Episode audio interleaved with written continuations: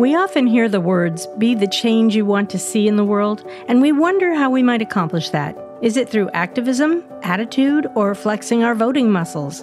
While it might be all three, it surely starts with being ourselves and bringing that to the world. But how do you do that when you feel like maybe you are too old or too insignificant in the first place?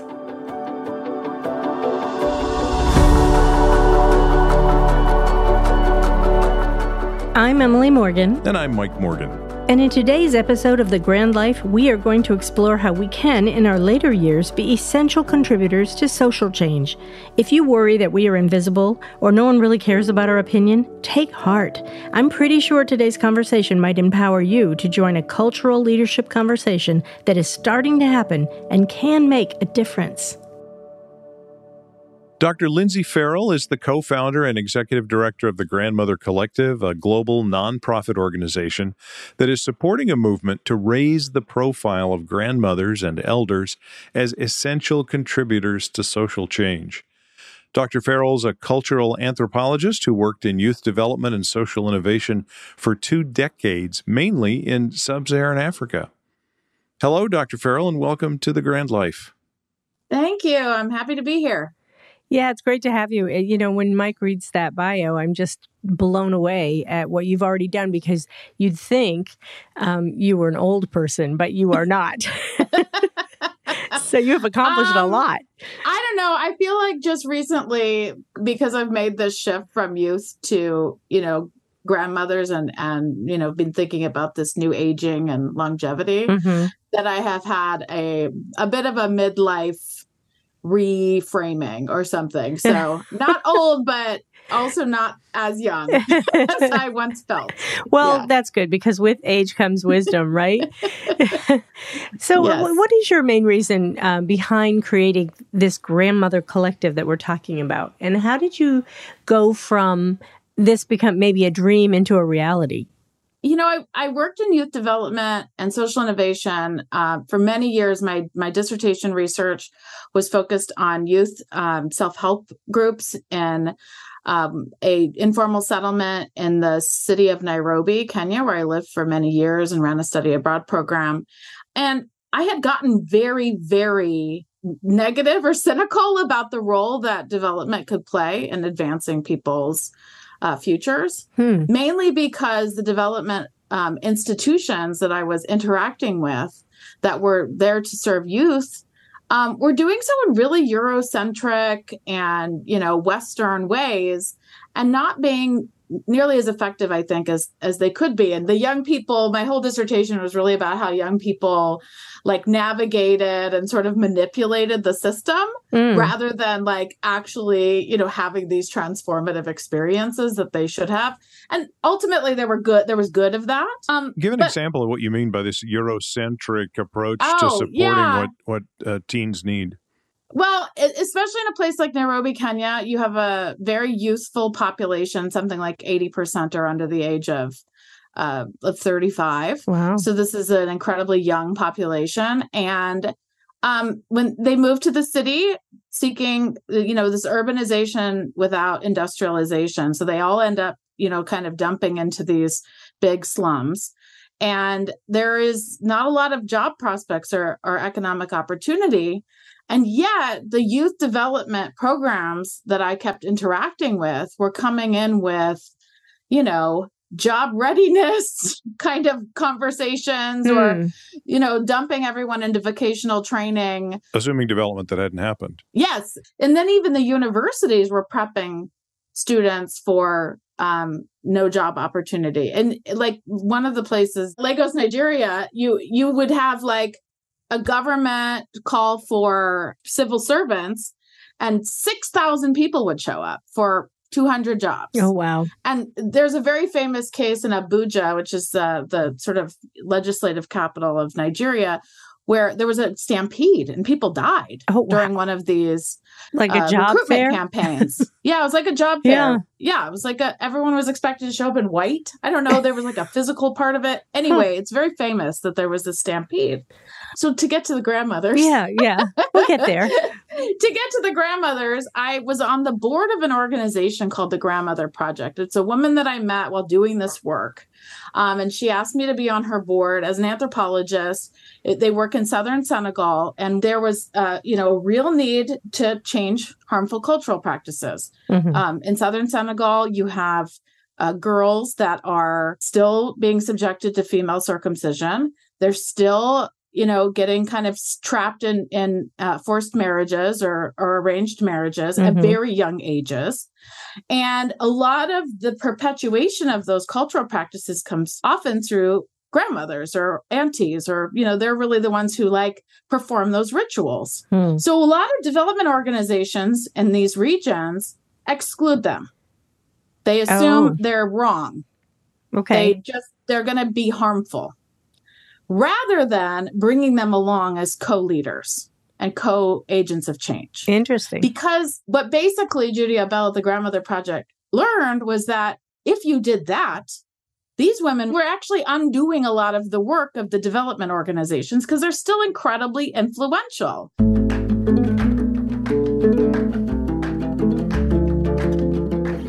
While on the board of the Grandmother Project, um, my co founder, Jen Hanks Hilaire, and I were both on the board.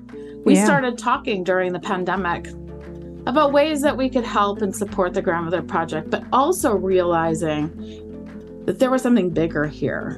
That actually the role that an, that older women can play in community programming everywhere, including here in the United Hmm. States, could be massive, and that it was this really untapped, abundant resource that the world was ignoring, or that you know older women are here doing work, but it's really invisible.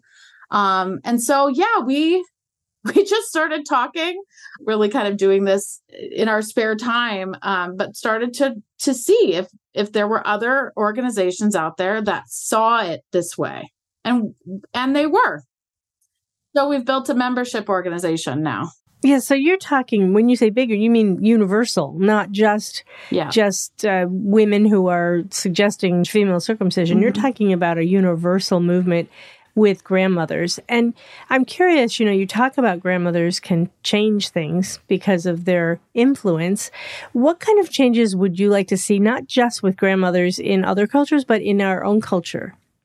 I think one of the things, and this is happening globally, is that we have we know we have aging populations. Mhm. Um, in fact, was talking. There's a, a Marc Freedman who Yeah. was the founder of Encore and then now CoGenerate Right. was uh, just telling us that you know it's actually not about aging populations about it's more about age diversity that we're like navigating a world where there's just so much more age diversity and at, at the same time we're very age segregated Yeah. We go to school with only people that are the same age as us.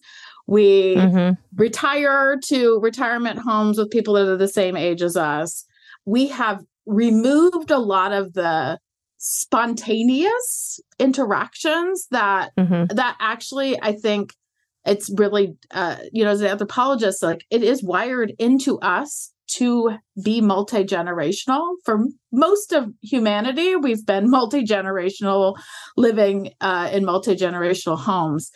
We know also from grandmothers and grandfathers and you probably know this better than me from the work you're doing in this podcast that there's a gap that people feel Absolutely. when they can't connect with their grandchildren or they don't have hmm you know that interaction with people across generations and it's felt from the youth too Yes.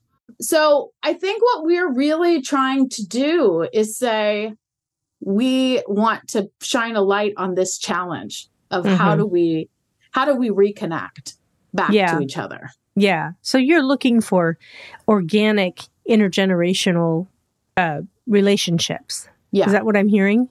I mean, of course, there's institutions, and we're Yeah. we're you know bringing them together. We're talking about you know programs and projects that people could be instilling but at the same time i'm also trying to talk to a lot of people about how do we even just build in those uh organic interactions there's a there's this movement maybe you know of like age friendly cities and mm-hmm. that's really yes. about just making sure people are near each other so that those kinds of interactions can happen Believe right? it or not, we did an episode on that. Yes, oh, I'm sure we you actually did. we just moved from an area that that is working with the city government for that because that is i mean when i say organic obviously it might not start that way because right. we are so far removed from that in many ways so it wouldn't be organic to start with right but no. we have to build in those programs in order to create organic it kind of yes. sounds funny and but like be very intentional yes. and one of the things that i found after working in development and you know in a urban african city was that the intention would be there that they were trying to like you know provide new empowerment tools and have young people lead themselves and but it quickly can become you know a new industry like this yeah. whole new nonprofit ngo industry and so it's really for me because grandmothers can do this without getting paid a lot of the time. Although mm-hmm. I think in some instances where we have socioeconomic challenges that there should be stipends and things like that. Yeah. But that for the most part, they're volunteering. That there's a more sustainable approach in this, I think, than these like nonprofit NGO churning of, you know, development projects.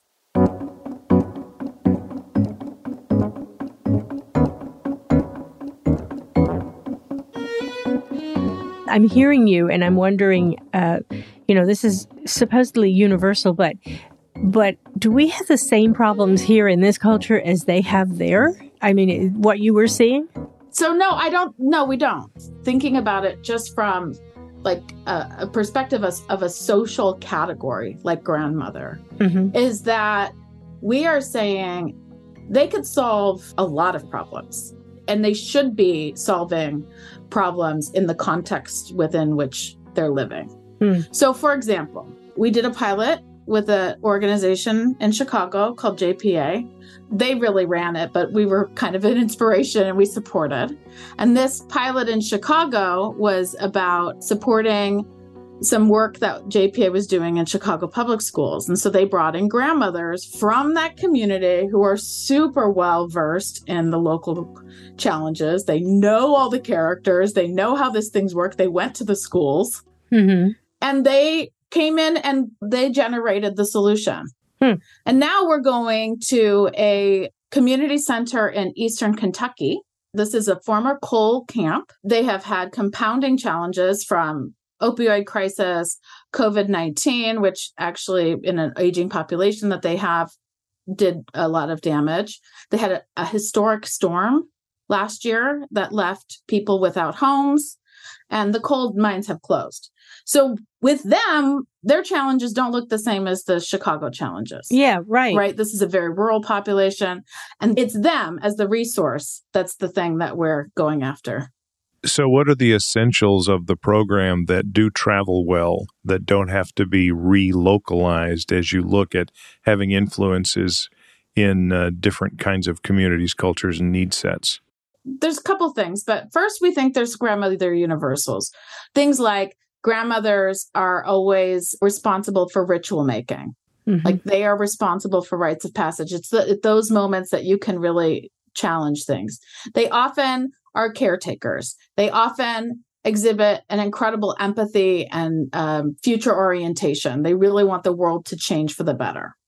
Um, and those kind of universals, we actually talk about in a couple different ways. I like to use the word grandma magic, like that there's just this like extraordinary qualities that they have. Mm. Um, one of them is also sacredness, right? That we know across the world that older women can really hold a sacred spiritual space within cultures. So yeah. those things, those travel well. We use those to basically uh, remind the grandmothers of their power. And so we talk about culture, we talk about leadership, and we talk about change. And so the culture part is how do we how do you understand the the space that you inhabit and and revisit and reignite that power? uh, leadership is supporting them to understand that they actually have the solutions and that they can arise to them. So this is a training program that we've built. And then the final one is actually to expose them to a variety of models of different change that that we've seen across the world and a lot of those travel. So um, there's an organization called the Friendship Bench founded in Zimbabwe about uh, really supporting mental health amongst uh, mostly young women in a place that was seeing a, a rise in things like suicide and depression. Mm-hmm. And they didn't have the mental health uh, support that they needed or therapists, like actual professionals. So they trained up grandmothers. And those grandmothers got like basic cognitive behavioral therapy training. They sit on benches outside clinics. It reduces stigma and the kinds of interactions that you're hoping to get to replicate that, you know, confidant that is the grandmother yeah. is happening through those kinds of things. And the friendship bench, like they just opened one somewhere in Central America. I don't remember the place, but like it it travels, right? So some of these models just really easily can be adopted and adapted. I, you know, I love everything you're saying, and even just listening to you talk about it makes me feel a little more empowered. But I do know from speaking to many grandmothers that, and I'm going to play the devil's advocate here just That's a fine. little bit. I think many of them feel a little diminished, like their their influence isn't important, and they're yeah. feeling like they have wisdom to offer, but nobody wants to hear it. Yeah. Is that a cultural thing, or is that what is that, or how do you get no. around that? Well, I don't think it's specific to the United States anymore. Okay. I don't. Hmm. Um, I actually was speaking with um, a woman in Western Kenya, hmm. but one of the things that she's really trying to do is solve a problem of lonely elders mm-hmm. who are not being cared for anymore mm-hmm. in rural Africa in a place that everybody knows like respects elders like that is a core tenet of, of, of, like African culture that you respect your elders. Right. And yet she's seeing this huge rise in elder loneliness in rural in rural Western Kenya. Mm-hmm. And this and she wants to, she was like, I really want to pair that with unemployed youth. Like I I feel like there's a like a, a immediate connection yeah. there. Mm-hmm. But it's overcoming a stigma that has arisen there as well. That older okay. people, and it's, I mean, it's really these youth programs that I was talking about. Like they have, yeah. they've like reduced the the the value of that wisdom. Yes, and it, so we see it everywhere.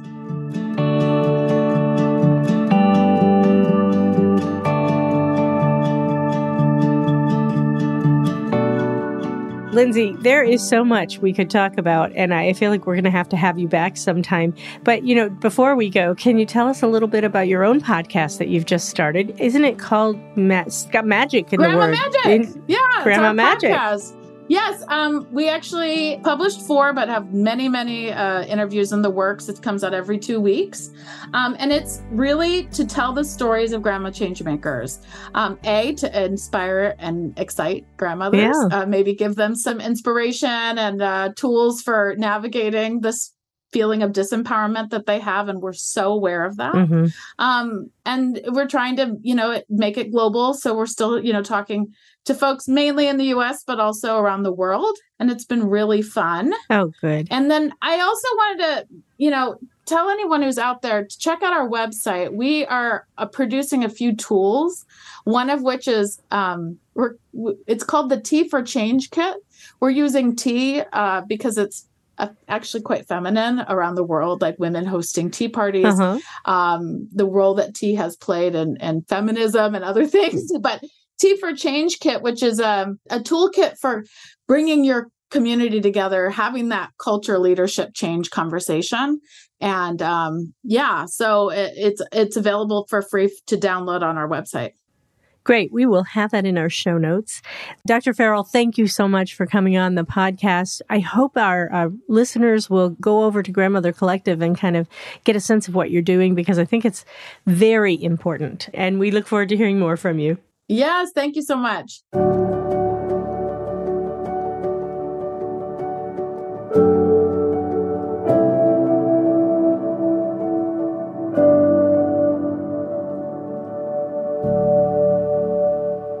Know about you, Mike, but after hearing Dr. Farrell talk, I'm pretty convinced that there's a sea change among our generation.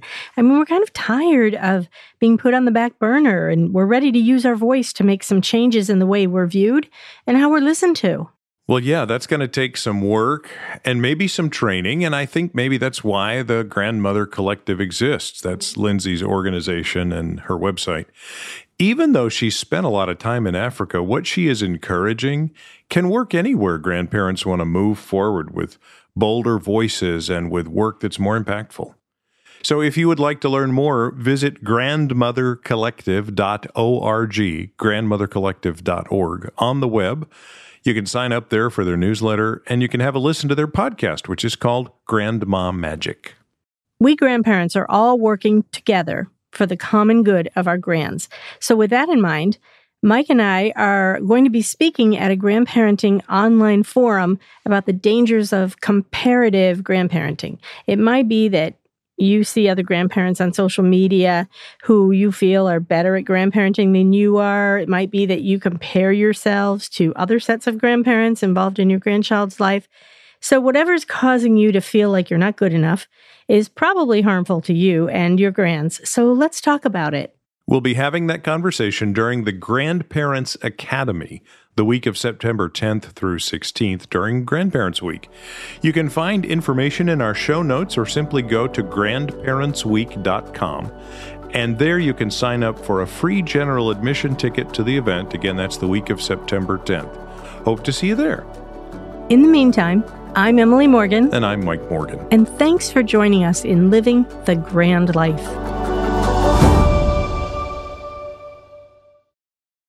Next time on The Grand Life.